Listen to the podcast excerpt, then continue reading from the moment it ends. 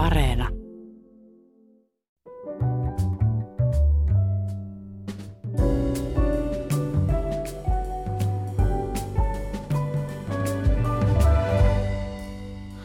Hyvät ihmiset, tänään mennään sisua, saunaa ja Sibeliustakin syvemmälle ja tutkimme yhtä suomalaisuuden peruspilareista. Tänään teemanamme on kesämökki.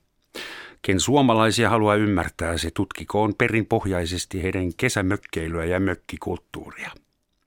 Varsinkin siksi, että mökkirintamalla on havaittavissa aivan uusia odottamattomia trendejä. Ja keskustelukumppaneina studiossa kanssani ovat Luonnonvarakeskuksen tutkimusprofessori Hilkka Vihinen ja Vapaa-ajan asukkaiden liitto ryn puheenjohtaja Tapio Tervo. Hyvää huomenta ja kiitos, että tulitte. Huomenta. huomenta. Mistä aloitetaan? Hyvin henkilökohtaisella kysymyksellä. Missä päin teillä on mökki?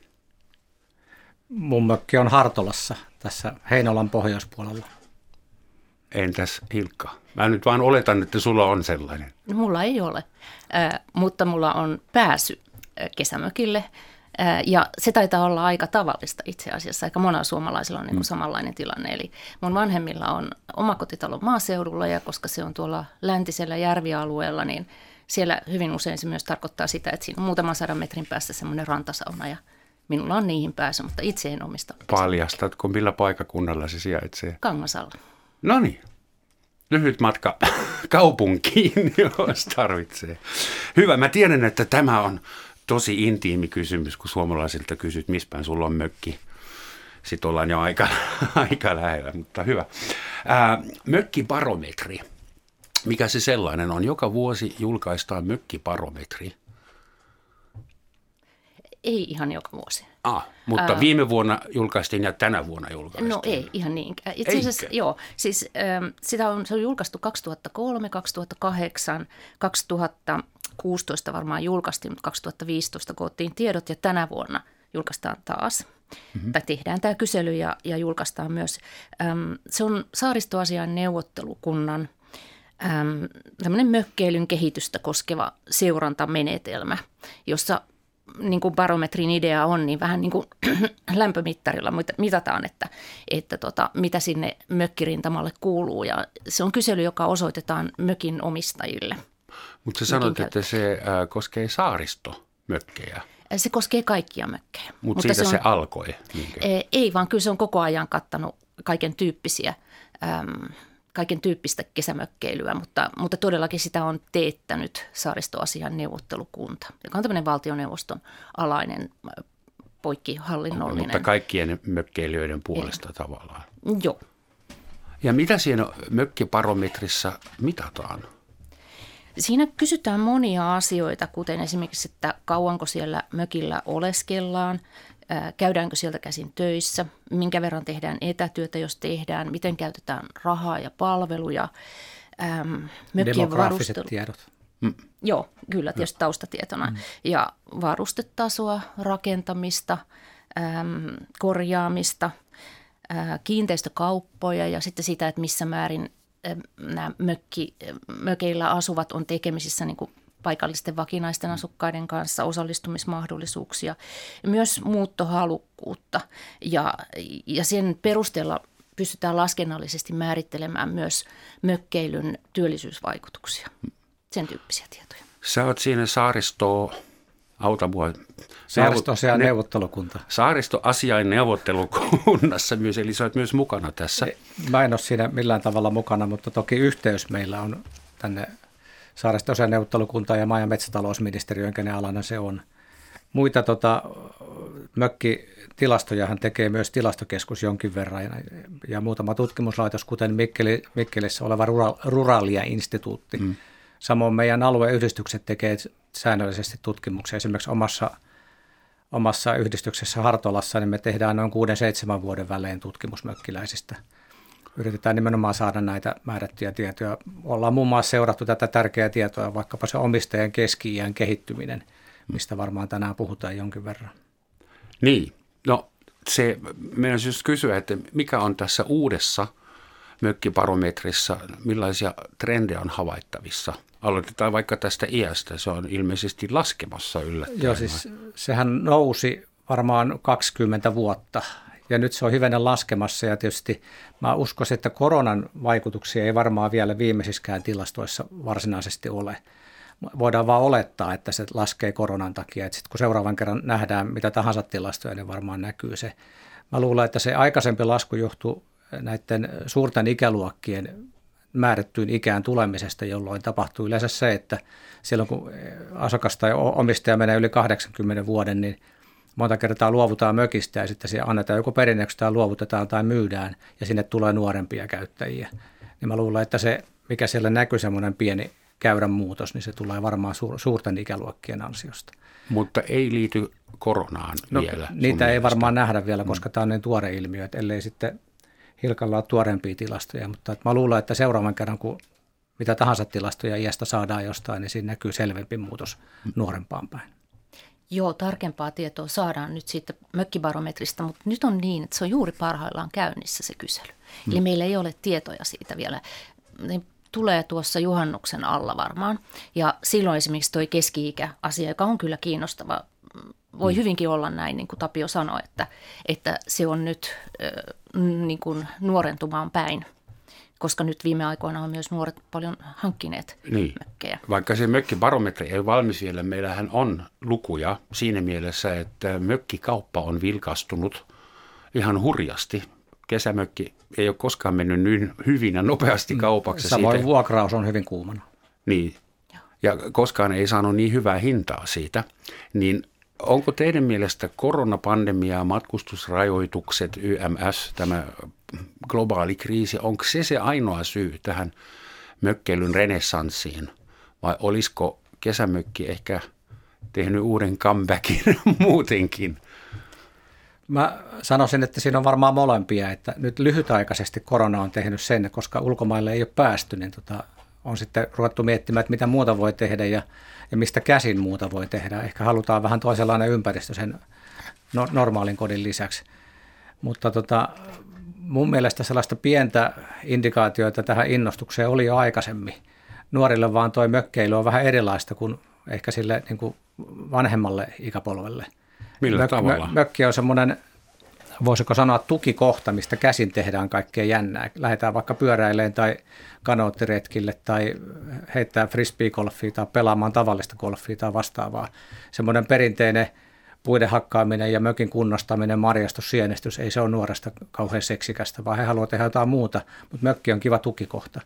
No se on takia... tämmöinen vanha legenda, että kun ostat mökin, niin äh, joudut työ, oman työleirisi vangiksi. Sitten sun pitää rakentaa vaja työkaluille ja toinen vaja sille työkaluille, niille, joilla sä pidät sen ensimmäisen vajan kunnossa.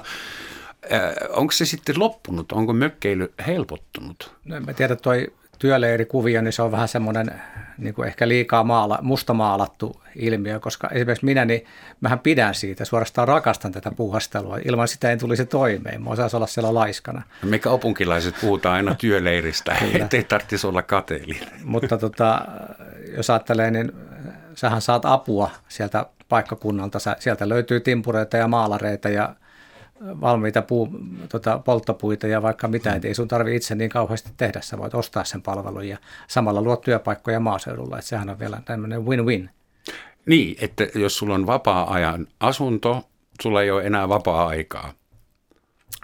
Mä nimenomaan vietän sitä vapaa-aikaa ja se on hyvä vastapaino tällaiselle ennen vanhaan konttorille istumiselle, nykyään etätyössä istumiselle, niin on se omin käsin tekeminen ja puuhastelu.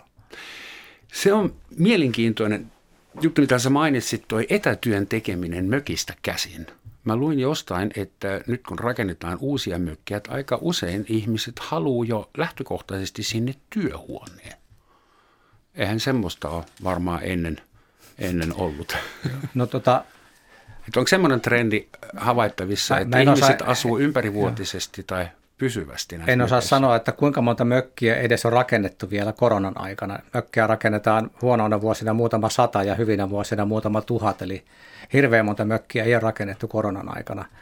Enkä ole kuullut kyllä yhtään mökkiä, mihin on rakennettu vielä työtila. Että kyllä se työtila on se edelleen ihan niin kuin kotonakin, niin se on se keittiön pöytä tai erillinen huone, mihin on tehty sitten työtila. Tai mä oon kesällä tehnyt töitä terassilla tai laiturilla – Se on mm. mahtava työtila, kun linnut laulaa ja vesi liplattaa. Mutta nettiyhteyksien pitää pelata. Nettiyhteydet pitää pelata. Mutta ihan sama tilanne kuin kotona, että jollakin on ylimääräinen tila, mihin sä voit koota hyvän ja ergonomisen työpisteen. Harva rakentaa tai ostaa sitä vielä, mutta jos tämä tämmöinen tilanne tai etätyö kulttuuri jatkuu näin voimakkaana, niin varmaan sekä kerrostaloasuntoihin, rivitaloihin, omakotitaloihin että mökkeihin tullaan ehkä arkkitehtien taholta sitten suunnittelemaan, että tuo tila voitaisiin muuttaa työtilaksi. Tuo etätyöhän on selvästi niin kuin ehkä yksi ilmentymä siitä niin kuin näistä pidempiaikaisista trendeistä, jotka varmaankin selittää aika pitkälle sitä, että minkä takia mökkeily on yhä suositumpaa.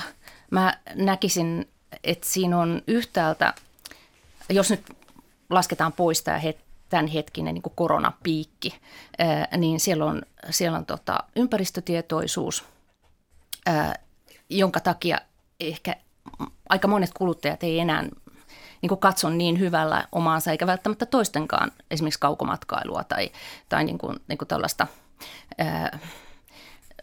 ää, erityisesti lentomatkailua sanotaan mm. näin. Ja ehkä muutenkin, niin kuin, joo, ympäristö, joo, ja, mm. ja tämmöinen ympäristötietoisuus noin yleisemminkin. Ja, ja sitten toinen asia on turvallisuus. Me eletään yhä, yhä tota, turvattomammassa maailmassa, kaikenlaista voi tapahtua, ja, ja silloin itse asiassa – myöskin niin kuin aika monet ehkä kokee, että, että sinne on niin kuin hyvä vetäytyä ja siellä, siellä voi mm. rauhassa tehdä asioita. Ähm, Mutta sitten kolmas asia on, on äh, teknologia, joka muuttaa työn luonnetta ja muuttaa niin kuin kaikki näistä tapaa, miten me ollaan tilassa noin niin kuin laajasti ajatellen, miten me sijoitutaan tilaan. Et meillä, me ollaan tällä hetkellä, meidän on mahdollista – liikkua paikasta toiseen. Meidän on mahdollista tehdä asioita melkein mistä tahansa paikasta käsin. Me ei olla enää sidottuja sinne, missä me asutaan tai missä me muodollisesti meidän työpaikka on. Ja tämä on se iso trendi, joka muuttaa koko, niin kuin, koko sitä tapaa, millä me asutaan ja eletään tätä maata. Ja tämä on äärettömän kiinnostavaa. Näettekö te sitten, että tulevaisuudessa tämä maaltapako liike, joka on ollut hyvin massiivinen, että se kääntyy toiseen suuntaan. Voisiko siinä käydä niin, että 10-20 vuoden kuluttua Suomen maaseutu on tiheästi asuttu. Maltapakohan oli 60- ja 70-luvulla, jos nyt niin. oikeasti maltapausta puhutaan. Tällä hetkellä se muuttoliike, mitä meillä maan sisällä on, on lähinnä pienistä kaupungeista isoihin kaupunkiin, kaupunkeihin, sikäli kun on tätä maan sisäistä muuttoa. Siinäkin pitää vielä katsoa, että kuka muuttaa. Ne on hyvin usein ulkomaalaistaustaisia ihmisiä, jotka muuttaa – muuttaa niin kuin tuolta pohjoisempaa ää, pääkaupunkiseudulle. Se on aika iso kohortti sitä maan sisäisestä mm. muutosta. Mm. Ää, suurin osa muutoista on seutukuntien sisäisiä koko ajan. Et siis mä haluan nyt ampua alas tämän käsityksen maalta muutosta tai mm. maalta paosta. E, sitä ei ole mitenkään niin kuin laajassa mitassa tällä hetkellä tapahdu maaseudulta käsin. Ähm, mutta tota, kyllähän tässä, niin kuin, jos ajatellaan sitä koko tätä niin kuin isoa muutosta, joka liittyy teknologian muutokseen, siis juuri tähän, että, että me voidaan olla mobiilempia, mutta toisaalta myös niin, että kun me aletaan elää yhä enemmän uusiutuvien luonnonvarojen äh, niin kuin varassa, ähm, niin silloin itse asiassa nämä keskittymisen hyödyt ei ole enää niin isot. Et niin kauan kuin me käytettiin esimerkiksi öljyä tai käytetään öljyä tai muuta tämmöistä niin kuin tiiviisti pakattua energiaa tai raaka-ainetta, niin silloin meidän niitä kannattaa kuljettaa kaukaa joihinkin paikkoihin mm-hmm. ja, ja kuluttaa keskitetysti. Mutta mitä enemmän me aletaan käyttää uusiutuvia luonnonvaroja ää, ja, ja esimerkiksi uusiutuvaa energiaa, tuulienergiaa tai maalämpöä, niin ei niitä kannata, ei, välttämättä ollenkaan järjestää keskitetysti. Joten niin kuin se koko niin kuin konsepti, hmm. jonka varassa meidän yhteiskunta ja, ja meidän niin kuin arkielämä on rakentunut, saattaa olla murentumassa. Todella Mut, jännä, että sä näet sen niin kuin suurena yhteiskunnallisena muutosprosessina. globaalina, aivan tämmöisenä niin kuin suuna ja paljon niin kuin ympäristöön liittyvänä. Mutta toisaalta eihän se tarkoita välttämättä sitä, että ihmiset sitten siirtyy niin kuin aja, asumaan hajautetusti, mm. koska kyllähän me voidaan näitä samoja asioita – johonkin mittaan saakka hyödyntää myös keskitetysti, mutta se keskitty, keskittymishyöty vähenee ja sijaintihaitta, joka on harvaan asutuilla alueilla, niin se vähenee. Eli se vaan, niin kuin, miten me ollaan täällä näiden rajojen sisällä ja vaikka rajojen ulkopuolella, niin se asetelma on muutoksessa. Ja, ja siitä mun mielestä myöskin tämä, tämä tota mökkeilyn muutos ja, ja tämmöinen niin monipaikkainen asuminen ja etätyö ja nämä, mm. nämä ovat ilmentymiä siitä isosta murroksesta, joka on käynnissä. Niin toi, tämä muuttoliike, jota kuitenkin eikä niin kuin eniten näkyy nimenomaan siinä, että tuolla maaseudulla muutetaan niin maaseutukeskuksia ja sitten vielä niistä pienemmistä keskuksista muutetaan aluekeskuksiin, vaikkapa Ouluun, Jyväskylään, Kuopioon ja tämän tyyppisiin paikkoihin. Sitten taas kun mennään näihin pieniin, pieniin mökkikuntiin, niin mitä isommat mökkikunnat on yllättäen esimerkiksi Kuopio ja Mikkeli, eli ne, mm. ne tota, on vähän jänniä mökkikuntia. Mutta Sillä silti, on paljon ranta, rantaviiva. Kyllä. Niin tota, sitten pienissä mökkikunnissahan se näkyy, että tota, vaikkapa siellä, missä mun mökki on, niin kyllähän siellä Sysmän ja Hartolan ja ympäristökuntien asukasmäärä on pienentynyt suurin piirtein tuhannella per kymmenen vuotta. Ja sitten yksi, mikä sitten niin näkyy kyläraitilla aika selvästi, on se, että eläkeläisten osuus kasvaa voimakkaasti, koska nuoret lähtee pois ja osa työikäisistä lähtee pois. Osa, jotka jaksaa, niin pendelöi sitten töihin vähän kauemmas. Mutta taitaa olla joku luhanka, muistaakseni Suomen niin suurin prosentti eläkeläisiä nyt jossain 65 paikkeilla, niin se alkaa olla se kyläraitti sitten aika niin kuin yhden näköinen ja ainoa, mikä sitten, sitten piristää, on kesällä sitten vapaa-ajan asukkaat. Mutta toi, toi muutos, niin se kyllä johtuu enemmän väestön ikärakenteesta. Mm, eli, eli siis ei sieltä maaseudulta, harvaan asutulta ja ydinmaaseudulta, niin ei sieltä sankoin joukoin muuteta pois. On tietenkin nämä mm. iäkkäät ihmiset, Siinä jotka ei siirtyy... enää syntynyt tarpeeksi. Joo, jotka siirtyy niin kuin johonkin hoito- tai tämmöisiin niin kuin mm. vanhustentaloihin kuntien keskustaan, mutta enimmäkseen sieltä lähdetään jalat edellä. Mm, ja sehän koskee koko Suomea. Meillä on ikääntyvä, vähenevä väestö, ellei meille tule paljon maahanmuuttoa. Ja sehän on yksi niin kuin, kuvio, joka tulee tuon päälle, mitä tuossa aikaisemmin sanoin. No ehkä kesämökkeilyn uusi renessanssi aiheuttaa myös sen, että jossain vaiheessa syntyy enemmän suomalaisia. Siinä on tietty romantiikka siinä kesämökissä, mutta ei mennä nyt siihen. Ähm, Tapio, sä sanoit, että, että mökkeilijät tavallaan piristää sen kylän, jonka raiteilla näkyy jo yllättävän paljon vanhuksia. Kyllä. Mutta otetaan joku ihan raju esimerkki. Mä törmäsin semmoiseen infoon, että ää, eniten mökkeilty kunta Suomessa on Kustaavi Varsinais-Suomessa ja siellä kesämökkejä on 3109 ja vakinaisesti asuttuja asuntoja 490. Hmm. Ja mä voin kuvitella, että siellä Kustaavissa tykätään kesävieraista. Ne piristää kaiken ja talouden ja tuovat uutta eloa kylään, mutta mitä tällainen pumppausliike tekee 490 talouden kylälle – jossa tarvitaan talvella yksi ambulanssi ja kesällä kymmenen, talvella yksi leipuri ja kesällä kymmenen, niin miten tämmöistä hoidetaan? No, tähän alkaa olla aika tavallista, koska Suomessa on lähes 70 kuntaa, jossa vapaa asuntojen määrä on suurempi kuin vakituisesti asuttujen kiinteistöjen määrä. Eli tämä on hyvin tavallista.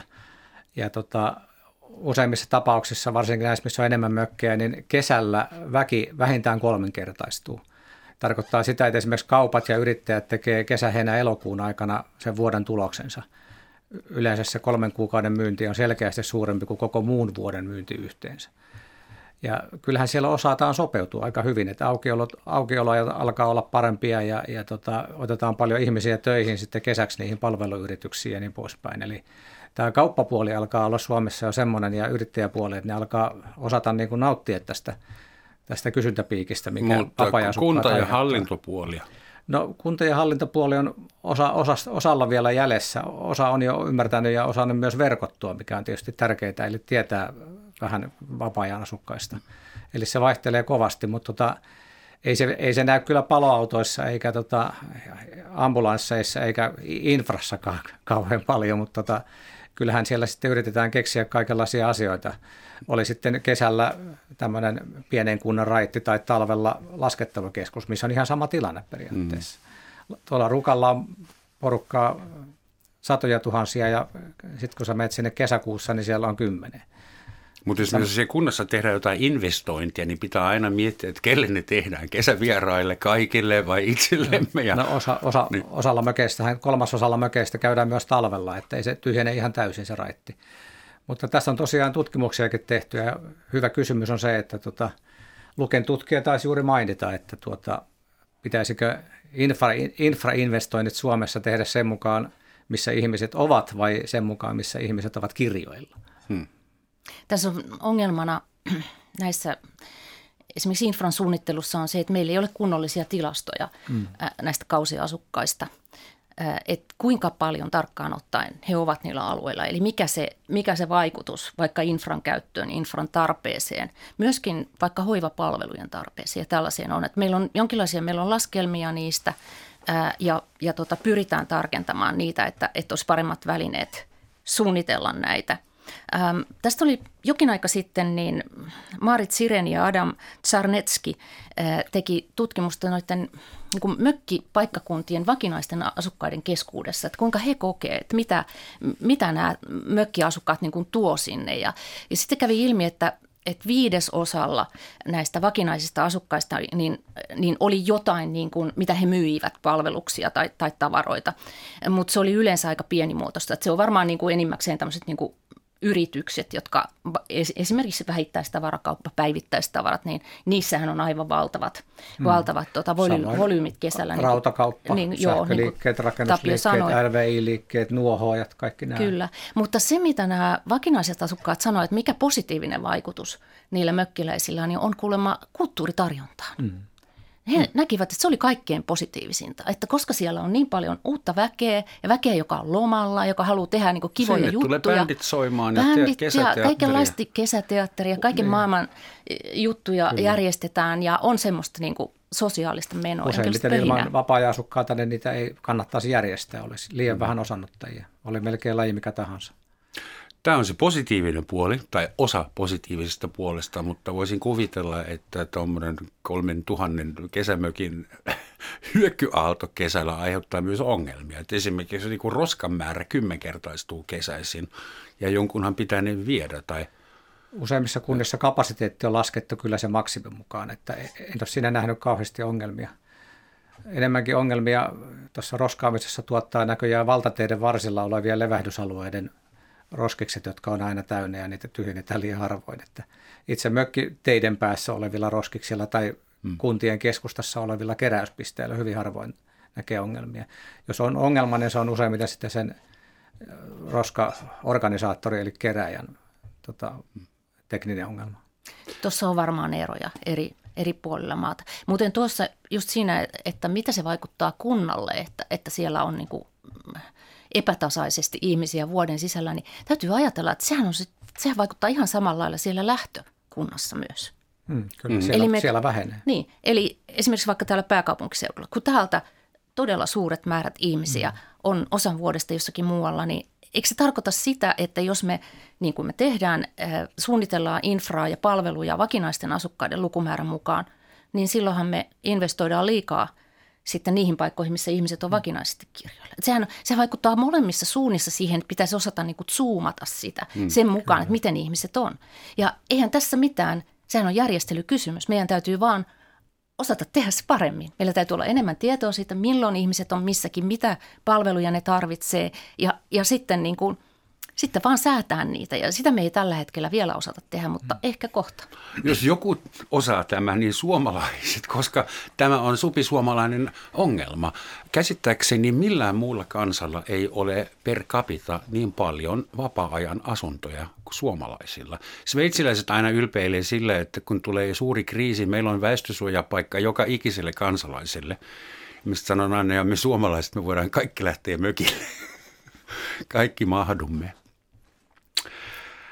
Kesämökki maksaa nykyään jo enemmän kuin yksiö kaupungissa. Eli jos on 100 tonnia, kannattaa miettiä, että ostaako Helsingin keskustasta siivouskomeron vai kesämökin jostain. Tota, kesämökeissä on ihan niin kuin missä tahansa muissakin asunnoissa, niin niitä on eri hintaisia. Se aikoinaan mainittu mummon mökki, niin se maksaa määrätyllä paikkakunnilla alkaen 20 000, 30 000 euroa. Ja sitten tuolla vähän kauempana pääkaupunkiseudulta, vaikkapa Kuopion tai Jyväskylän läheltä mökki, pienempi mökki Pienenjärven rannalta maksaa sadan tuhannen molemmin puolin. Hmm. Sitten taas kun pääkaupunkiseudulta lasketaan näitä renkaita, niin sen sisällä sitten yleensä on määrättyjä hinta, hintaryhmiä ja sanotaan, että sitten meren rannalla ja Isonjärven rannalla oleva mökki niin maksaa yleensä 200 000 ylöspäin. Oikein hieno mökki meren rannalla voi maksaa 300 000 miljoonaan. Mutta kaikella, kaiken hintaisia löytyy ja nämä mediaanit, mitä julkisuudessa näkee, niin ne on aika alhaisia ja se taas johtuu siitä, että nämä nimenomaan edulliset mökit yleensä myydään ensimmäisenä. 500 000 mökille ei ole hirveän monta ostajaa, niin sen myyminen kestää kauemmin. Hmm. Mutta onko teidän mielestä, onko mökki hyvä sijoitus vai voiko tässä käydä niin kuin on tuo renessanssi käynnissä ja vielä koronan vauhdittamana, että tässä syntyy hintakupla ja pian mökkien hinta laskee. Jossa, jossa tota, ost, sama kuin osakkeessa, että jos sä ostat korkeasuhdanteen aikaa ja myyt matalasuhdanteen aikaa, niin se häviät. Mökkien hinnathan on sahannut, ne oli tota, 80-luvulla tosi korkealla, 90-luvun lamassa ne laski aika merkittävästi, mm. sitten ne taas nousi, taas laski 2007 lamassa. Nyt on taas viimeisen buumin aikana lähtenyt ylöspäin, mutta tällä hetkellä mä näen kuitenkin, että on vielä aika järkevissä hinnoissa. Mikä mökissä on kaikista arvokkainta? Sijainti veden äärellä, Jos onko se se Järjestyksessä niin se on, se on sijainti, meri tai järvi, kunto, tontin koko, ehkä jotain tällaista. Etäisyys kotiovelta varmaan. Joo, etäisyys ensin pääkaupunkiseudulta ja sen jälkeen sitten muulta kaupunkikeskukselta. Mä muistan vuonna 1985 minut vietiin ensimmäistä kertaa Savonlinnaan suomalaiselle mökille ja silloin oli hienointa hienoa se, että kun mun piti keittää kahvia, mut lähetettiin Saimaan rannalle hakemaan vettä. Ja me tehtiin sitten järvivedellä kahvia ja se oli todennäköisesti muuhun yritettiin tehdä vaikutus, että meillä voi jopa juoda järvivettä. Mutta mä tiedän, että nykyään tuommoinen perusvaatimus, jos joku meinaa satsata 100 tonnia tai vielä enemmän kesämökkiin, niin mitä ihmiset vaatii nykyään? Mikä on semmoinen minimi standardi, mitä mökillä pitää olla? No sanotaan, että sähkö, sähköä haluaa oikeastaan jokainen nykyään, koska on niin paljon ladattavia laitteita. Jokainen kun menee mökille, niin on yleensä kymmenen laturia mukana ja kymmenen laitetta, mitä pitää ladata. Et se on se ensimmäinen. Seuraavana on sitten se ranta ja omalla tavallaan ehkä se mökin suunta, onko se länteen tai etelään tai jotain vastaavaa. Oma tie pitää olla perille, ellei ole saarimökki, silloin se on vähän hankalampaa. Ja sitten jokainen tietää, että itse kiinteistöjä, rakennuksia sä voit kunnostaa tai uusia – mutta esimerkiksi mökin korkeuskäyrää sä et voi muuttaa, ilman suuntaa sä et voi muuttaa. Et siinä on ne tärkeimmät. Ja sitten mennään, mennäänkin jo omalla tavallaan detaljeihin, minkälainen lämmitystapa ja, ja kuinka paljon tilaa. Ja, Jossain vaiheessahan uusien rantamökkien rakentaminen oli ilmeisesti kielletty. Ja silloin oli semmoisia tapauksia, että vanha mökki sattui palaamaan ja sitten oli pakko laittaa joo. uusen tilalle. Ei se, ei se, Vähän koskaan, joo, ei se koskaan ole kielletty, mutta tota, ranta-alueellahan on erilaisia kaavoja ja, ja myöskin sitten rajoituksia. Voi olla järvi, jossa on rasitus niin sanotusti täynnä, niin sinne ei saa ehkä rakentaa ollenkaan, koska jokainen tontti on jo rakennettu niin täyteen kiinteistöjä, että sinne ei saa rakentaa. Onko sitten olemassa jos, joku minimietäisyys mökkien joo, sitten, välillä? Jos tota, vaikkapa vanha sauna sattuu olemaan ihan rannassa melkein veden päällä, niin sen kunnostaminen vaatii jo erikoisluvan ja yleensä sanotaan, että se pitää purkaa ja siirtää 15 metrin päähän ja ja jo mökki, jos rakentaa uuden mökin, niin useimmiten se on nykyään 15-30 metriä vähän järvestä tai merestä riippuen, kuinka kauas saat rakentaa. Ja sitten tulipesien määrä myöskin tontilla on rajoitettu ja niin poispäin. Että siinä on kaikenlaisia tällaisia pieniä rajoituksia, että ei saa ihan rakentaa enää minne tahansa. Ja Montako eri tarkastajaa pitää kutsua kylään, kun tekee kesämökin? Yksi riittää, eli kunnan rakennustarkastaja, tai ottaa ylipäätänsä yhteyttä kunnan rakennustarkastusosastolla, niin siellä kerrotaan kyllä täsmälleen kaikki, paljonko sulla on rakennusaikautta jäljellä ja mihin pitää rakentaa sauna ja mihin mökkiä ja niin poispäin. Ne osaa sanoa sen suoraan kyllä, että ei, ei se ole niin vaikeaa kuin miltä se kuulostaa.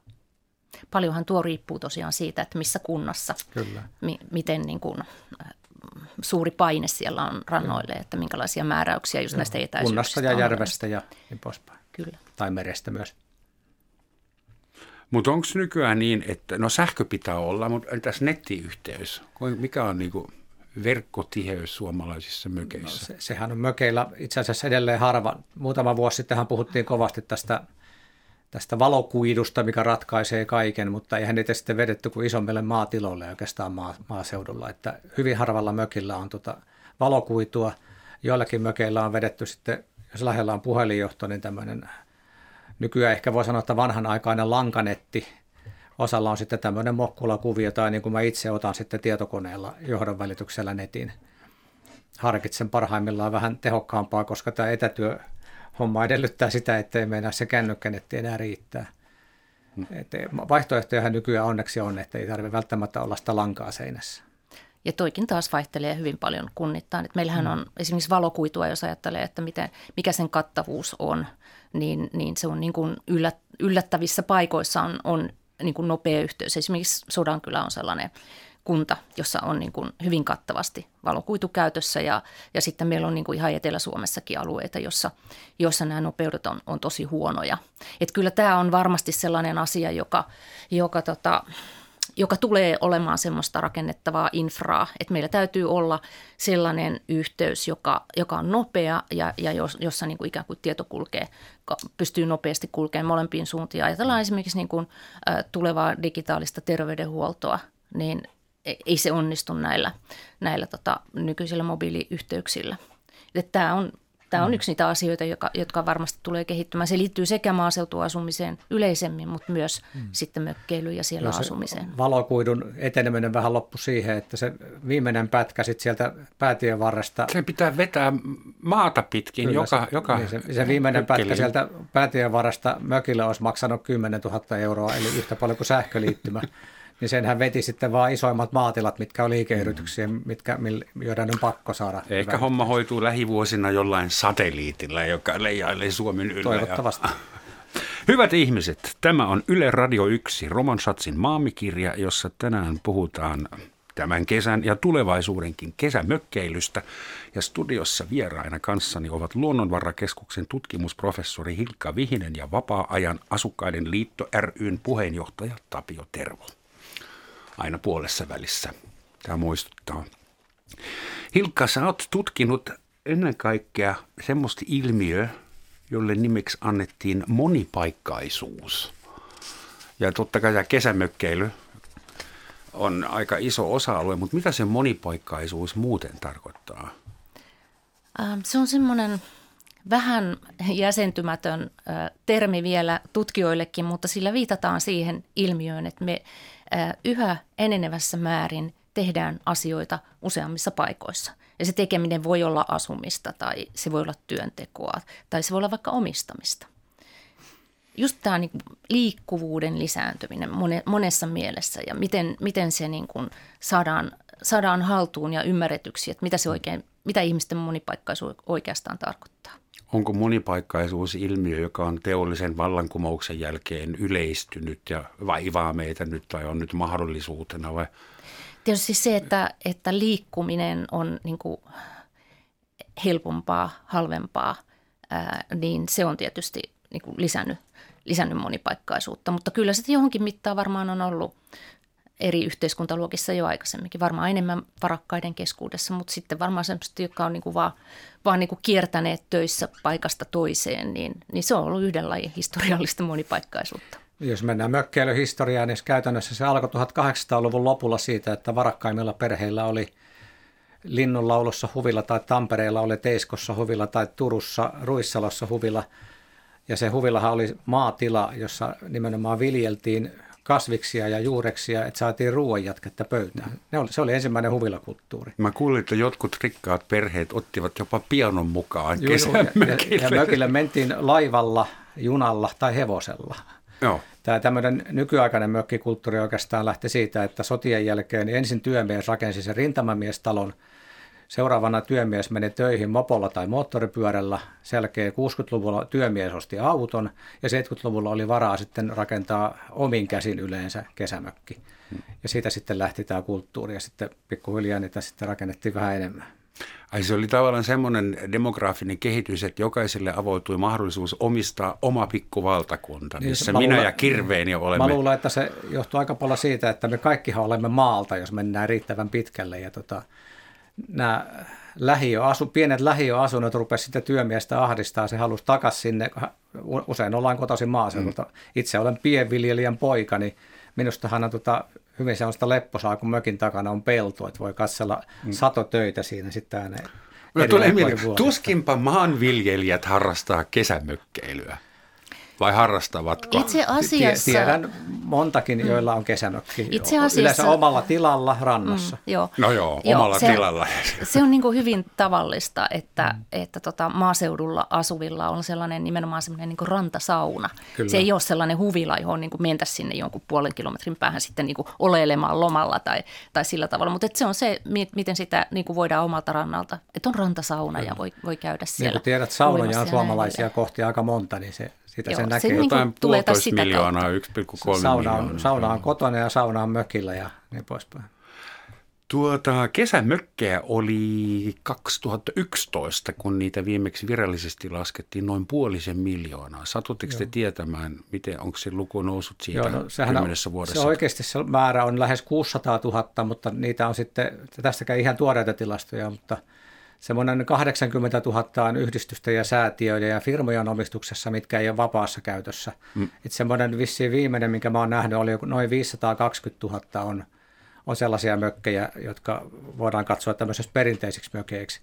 Ja niistäkin sitten vielä määrätty osa on, on tota, esimerkiksi yksityisen omistuksessa, mutta niitä vuokrataan, mutta ne ei näy noissa tilastoissa. Mm. Et se puoli miljoonaa mökkiä – tämmöistä perinteistä normaalissa perhekäytössä on aika lähellä totuutta edelleenkin. Niin ei se varmaan edes missään laissa tarkasti määritelty, että mikä on mökki. Vai onko, ei ole jo. Onko selvät tota, speksit olemassa? On, on paljon nimenomaan näitä äsken mainittuja mummonmökkejä, vanhoja maatalouskeskusten mm, niin kuin omakotirakennuksia ja niin poispäin, mitkä on joskus toiminut maatilana ja sitten ollut muutaman vuoden tyhjillään ja tota, nyt sitten toimii vapaa-ajan asuntokäytössä. Joo, ja ainahan ne ei ole ollut edes maatiloja, ne on vaan niin kuin maa, maaseudun omakotitaloja. Omakotitaloja maalle. Jotka, eli meillä on noin 100 000 sellaista niin kuin vapaa-ajan käytössä olevaa niin kuin maaseudun kiinteistöä, jotka, jotta niin kuin asutaan osa-aikaisesti, hmm. jotka voi niin kuin laskea tuohon sen 500 000 päälle sitten. Et ehkä noin 600 000 kaikkineen näitä on. Ja tämähän on sillä lailla kyllä kiinnostavaa, että meillä niitä niin paljon on. Ja, ja tuosta mitä Tapio tuli niin, sanoi, niin, niin tota, tulikin se äh, mieleeni siis se, se täällä taustalla oleva asia, että meillähän on hirveän hajautunut maanomistus Suomessa, mikä hmm. selittää sitä, että meillä on niin paljon kesämökkejä. Et meillä on ollut näitä maareformeja itsenäisyyden aikana niin monta, että meillä on itse asiassa sitä maanomistusta, mikä tässä maassa on, niin sitä on jaettu yhä niin kuin useammalle ja mm. useammalle. On ja kymmeniä sitten, kun, tuhansia metsänomistajia. Esimerkiksi mm, joo. Ja, ja sitten kun monet kuitenkin on näistä perheistä kotoisin, niin sitten sieltä on, niin kuin, sieltä on sitten jäänyt sitä, sitä niin kuin pääsyä rannalle, maalle. Mm. E, ja, ja se on ehkä se niin kuin suuri ero muiden, monien muiden maiden niin kuin kesähuvilla kulttuuriin, että Suomessahan ihmisen ei tarvitse olla niin kuin kauhean varakas, jotta hänellä on tämä mökille, jonkinlainen joo. mökki. Että tämä on niin kuin, se on se hieno puoli mielestäni tässä suomalaisessa kesämökkeilyssä, että se on aika demokraattinen ilmiö. Mm. Tosin kyllä tutkimukset osoittaa, että, että siis kaikkein pienituloisimmilla on harvemmin pääsyä kesämökille – että mm. ei se niin demokraattista ole kuin voisi olla. Meillä on myös harvemmin pääsyä elokuviin. Näin on, moneen muuhunkin, mutta että, mm. että Suomessa tämä on kyllä niin kuin hajautunut hyvin niin kuin tasaisesti meidän kesken, että meillä on niitä kesämökkejä, ei ne, ei ne välttämättä mitään hienoja ole, mutta meillä on kuitenkin pääsy sinne, sinne maalle ja, ja rannalle. Hyvin usein se tarina on mökeissä se, että on ollut kantatila, josta osa sijaitsee järven rannalla – järven rantaosuus lohkotaan pieniksi tonteiksi ja sitten annetaan joko se perheen jäsenille tai myydään ulkopuolelle. Hmm. Ja sitten pikkuhiljaa vuosien mittaan omistajat on vaihtunut ja siellä on sitten ihan muita kuin niitä alkuperäisiä omistajia. Niin tämä on hyvin tavallista monen järven rannalla, muun muassa oman, oman järveni. Puhutaan vielä mökkeilyn ekologisista ja ympäristöllisistä vaikutuksista. Niitähän ei voi unohtaa tai nonsaleerata pois. Mä joskus laskin, pelkästään se, että Suomessa on näitä mökkejä ja suomalaiset menee niihin. Jos jokainen suomalainen ajaa kerran vuodessa autolla mökille ja takaisin kotiin, niin siitä kertyy vuositasolla ja kansantasolla semmoinen matka, että joku voisi lähteä autolla aurinkoon ja takaisin pari kertaa. 300 miljoonaa kilometriä plus miinus. Ja pari päivää sitten luin jostain lehdestä, että jotkut suunnittaa, siis vasemmistoliitto ehdottaa, että esimerkiksi mainokset kiellettäisiin, jossa mainostetaan epäterveellisiä asioita tai lihansyöntiä tai kaikkea semmoista niin vähemmän korrektia. Ja kysymys, onko teidän mielestä syytä pelätä, että ekologinen rintama hyökkää mökkeilijöiden kimppuun jossain vaiheessa. Vaikka, vaikka sä eläisit itse mökillä, kuinka ekologista elämää, niin sunhan pitää mennä sinne ja sä tarvit farmarin. Ja joka toinen suomalainen perustelee sen, että omistaa auton – mun on pakko omistaa auto, kun mulla on kesämökki.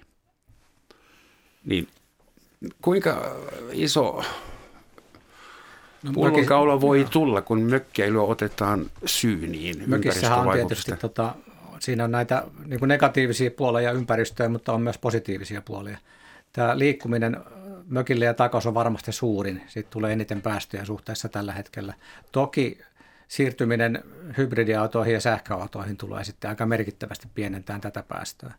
Toinen, mistä on puhuttu, on nämä puunpolton aiheuttamat hiukkaspäästöt. Siinähän on Itä-Suomen yliopistossa muistaakseni jonkin... Saunat lämmitetään väärin.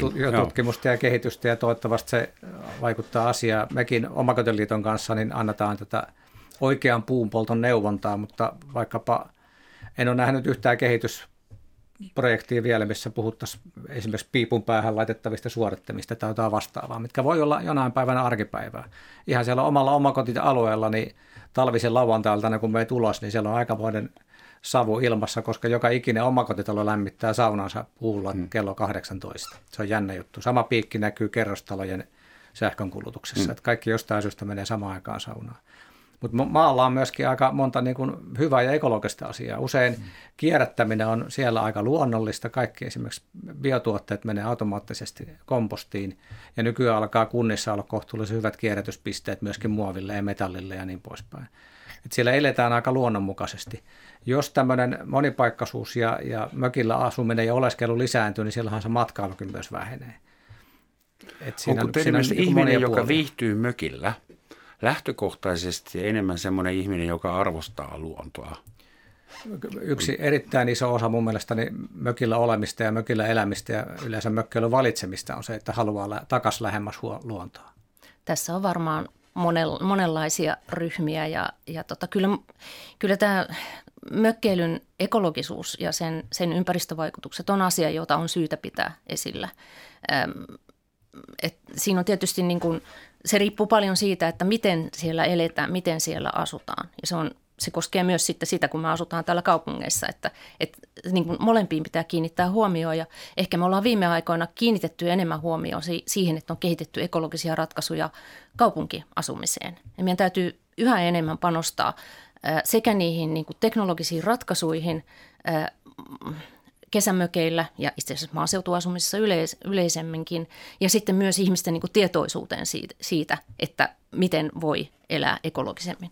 Mutta sitten tietysti mä pidän aina vähän vaarallisena sitä, että jos niin kuin mitataan ainoastaan yhtä asiaa ilmiössä. Et tietenkin voi ajatella, että jollei ihmiset olisi siellä – kesämökeillään, jollei ne ajelisi sinne niillä farmareillaan, mitä niin ne mitä ne sitten tekis? tekis? Tekisikö ne jotain vähemmän ympäristölle vaarallista? Se ei, ei ole niin kuin ollenkaan sanottu. Erittäin että, hyvä pointti. Ja, ja sitten se, mihin Tapiokin viittasi, että, ähm, että meidän pitäisi katsoa sitä kokonaisvaikutusta. Että okei, että joku joku asia voi jostakin näkökulmasta mennä jonkun verran miinukselle. Ja totta kai ihmistoiminta aina jollain lailla vaikuttaa ympäristöön valitettavasti negatiivisesti, mutta siihen meidän pitää vaikuttaa, että se olisi vähemmän negatiivista. Mutta sitten meidän pitäisi samaan aikaan katsoa, että mitä esimerkiksi on ne hyvinvointivaikutukset. Miten se mökillä oleskelu ja puuhailu, miten se esimerkiksi alentaa stressitasoja, miten se vaikuttaa mm. meidän, meidän terveyteen. Ja, ja katsoa sitten niitä niin kuin mittailla yhdessä sitä, sitä kokonaisvaikutusta.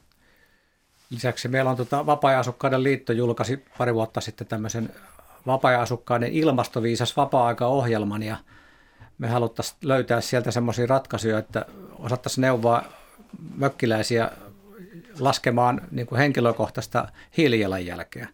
Siihen vaadittaisiin sitä tutkimuksia ja tässä ollaankin etsimässä ja katson tuonne esimerkiksi Luken suuntaan, jos vaikka jonain päivänä saataisiin joku tutkimus aikaiseksi, että mitä, mitä mökkiläiset kuluttaa sitä hiilijalanjälkeä ja miten sitä pienennetään.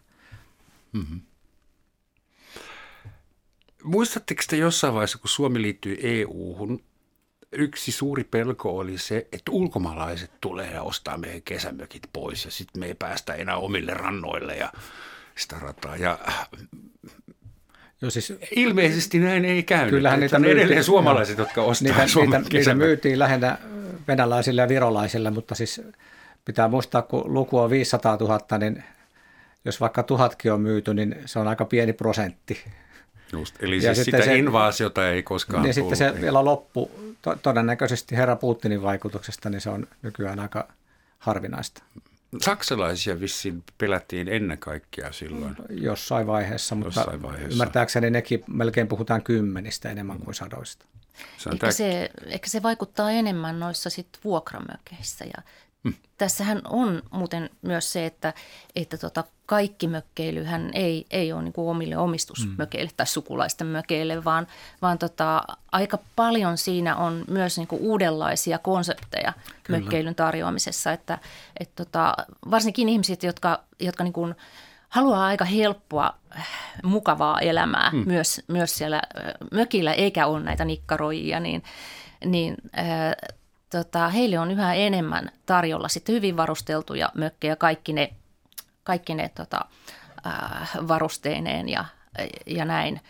Ja ne tietenkin on myös, myös aika paljon niin ulkomaalaisia. Onko se sitten ihan äh, kaupallista toimintaa? Ne on ihan kaupallista pystytään toimintaa. mökkejä vuokrattaviksi. joo, joo, ja varsinkin, varsinkin nuoremmasta päästä hyvin, hyvä niin kuin esimerkki on autoilusta, niin on, puhutaan yhteisautoista, joo. on erilaisia mm. ratkaisuja, niin – niin nimenomaan nuoremmasta päästä niin mökkeily etsitään vähän toisenlaisiakin ratkaisuja. On olemassa tosiaan nyt jo ihan perusvuokrattavia mökkejä, sitten on olemassa tämmöisiä yhteisömökkejä tai omistat osan mökistä.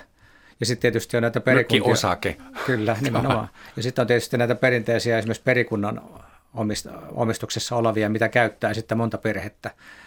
Ja tota, se on sitten taas vähän asia erikseen. Ja vaatii vähän erilaisia ratkaisuja. Puhuttiin tässä studiossa muutama viikko sitten metsästä ja metsän omistuksesta. Ja siinä oli yksi ongelma se, että moni suomalainen metsä on niin monen ihmisen omistuksessa, että sillä ei voi enää tehdä yhtään mitään osa asuu Ruotsissa ja osa ties missä, niin onko mökkien perikunnilla vähän sama tilanne? Onko Suomessa paljon mökkejä, Joo. joilla on tusina kaupalla omistaja, joita ei saa enää kiinni? Kyllä. Sanotaan näin, että ne, jos yleensä, yleensä meidän tietoimme tulee jotain mökkikiistoja, niin ne on mm. lähes aina perikuntien tai monien ihmisten omistuksessa olevia mökkejä, koska aina tulee sitten sitä sanomista, että tehdäänkö siellä tarpeeksi ja tasapuolisesti ja maksetaanko kustannukset tasapuolisesti ja niin poispäin. Että ne tuntuu olevan aika hankalia paikkoja vielä toistaiseksi suomalaisille. Semmoinen kysymys lopuksi vielä, kun meillä on ainutlaatuinen tilanne. Meillä Suomessa on 600 000 kesämökkiä, tulossa kesä, jolloin me ei päästä ainakaan helpolla minnekään muualle kuin mökille, niin eihän semmoista suurta petrimaljaa ole kellään toisella. Niin voisiko tämä meidän kesämökkikulttuuri äh, synnyttää innovaatioita? Semmoisia, sä puhuit jo esimerkiksi stressin vähentämisestä, että voisiko suomalainen kesämökkeily synnyttää uusia palveluita, tuotteita, ideoita – suomalaiset kesämökkiläiset työllistää tällä hetkellä maaseudulla niin, että voi sanoa, että mökkiläisyys on oikeastaan ainoa voima, mikä tällä hetkellä pitää maaseutua elävänä. Se on kuntatasolla 10 miljoonia on tämä siirretyn ostoskoriarvo. Muistaakseni Länsi-Savossa on laskettu, että se olisi Länsi-Savon alueella 150 miljoonaa ja tämä äsken mainittu saaristo-osa neuvottelukunta on arvioinut, että se olisi vuositasolla 7 miljardia, minkä mökkiläiset vaihtaa se ostoskorin sieltä – sieltä omalta paikkakunnaltaan mökille. Eli puhutaan isoista rahoista. Ja tulevaisuudessa, kun mökkiläiset ikääntyy, niin mä näkisin, että maaseudulla olisi paljon hienoja työpaikkoja. Siellä on vaikkapa esteellisyyden poistamista mökeiltä, ihan tällaista vastaavaa vanhusten auttamista, siivoamista, mökkien kunnostamista niille mökkiläisille, jotka ei jaksa itse tehdä ja niin poispäin. Ja kaikki nämä työt sopii sellaisille ihmisille, mitkä on jo maalla, vaikkapa taksin kuljettajille, paikallisille rakennusmiehille – sairaanhoitajille, kelle tahansa, jotka pyörii siellä alueella ja valmiiksi. Et siellä niin on, on paljon tulevaisuudessa uutta ja mielenkiintoista työtä nimenomaan mökkiläisten takia. Tämä se, alkaa kuulostaa siltä, että mökkeily on suorastaan ihmelääke. Se on. No joo, siis se, se on laskennallisesti 6,2 miljardia euroa vuodessa, mikä on ajateltu sen niin kuin mökkiasumisen niin kuin kokonaisvaikutus kansantalouteen, mutta se ei se ei kokonaisuudessa, ei itse asiassa suureltakaan osin kohdistu niille mökkipaikkakunnille kylläkään, vaan, vaan niin kuin koko... Vähän laajemmin koko, toki, joo. Mutta sanotaan, että me tutkittiin, Hartolassa tutkitaan kolme kertaa, niin se, me arvioidaan, että siinä kunnassa pelkästään se on 10 miljoonaa euroa se ostoskorin siirtäminen, kaikki palvelut, mitä ostetaan. Se on niin kuin huoltoasemasta päivittäistavarakauppaa ja parturista kahvila ja niin poispäin. Niin se tarkoittaa useimmiten sitä, että sen paikalla se S-Marketin tilalla – olisi sale, jos sitäkään. Hyvä esimerkki tästä mökkiläisten voimasta on se, että viime kesänä Hämeenmaa ilmoitti, että Sysmän S-Market oli myynniltään suurin S-Market kesällä. Maaseudun kosto. Kiitoksia Tapio ja Hilkka. Tässä kaikki tällä kertaa, mutta lopuksi vielä saksalaisen mökkiasiantuntijan neuvo niille, jolla on semmoinen mökkikiista – Raum ist in der kleinsten Hütte für ein glücklich liebend Paar. Pienimmässäkin mökissä riittää tilaa onnellisesti rakastavalle parille. Näin sanoi Friedrich Schiller joskus muinoin. Kiitoksia ja hyvää mökkikesää. Kiitoksia. Kiitos.